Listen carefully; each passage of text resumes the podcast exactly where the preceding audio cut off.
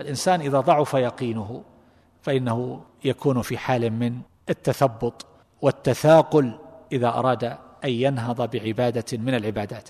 لو أنه أراد أن يصلي لنفسه فإنه ينقرها. وإذا أراد أن يصلي مع الجماعة فإذا طول الإمام بعض التطويل فإن ذلك يضجره ويزعجه ويقلقه. هذا لو كان يعلم أنه يناجي من كان متصفا بهذه الأوصاف الكاملة لنسي نفسه إذا دخل في الصلاة.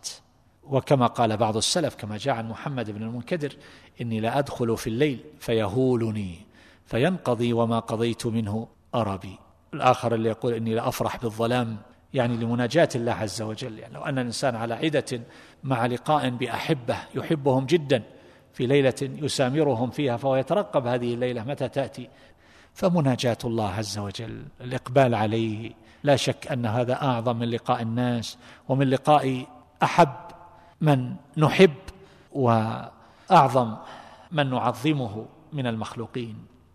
هذا في الصلاة وفي غيرها من الصيام والنفقة في سبيل الله عز وجل. يستثقل الإنسان أن ينفق دراهم معدودة في سبيل مرضاة محبوبه. لكن لو كان ذلك في سبيل محبوب من الناس فإن الإنسان يفعل ذلك مستبشرا مغتبطا فرحا مسرورا. فالله أعظم وأولى وأجل.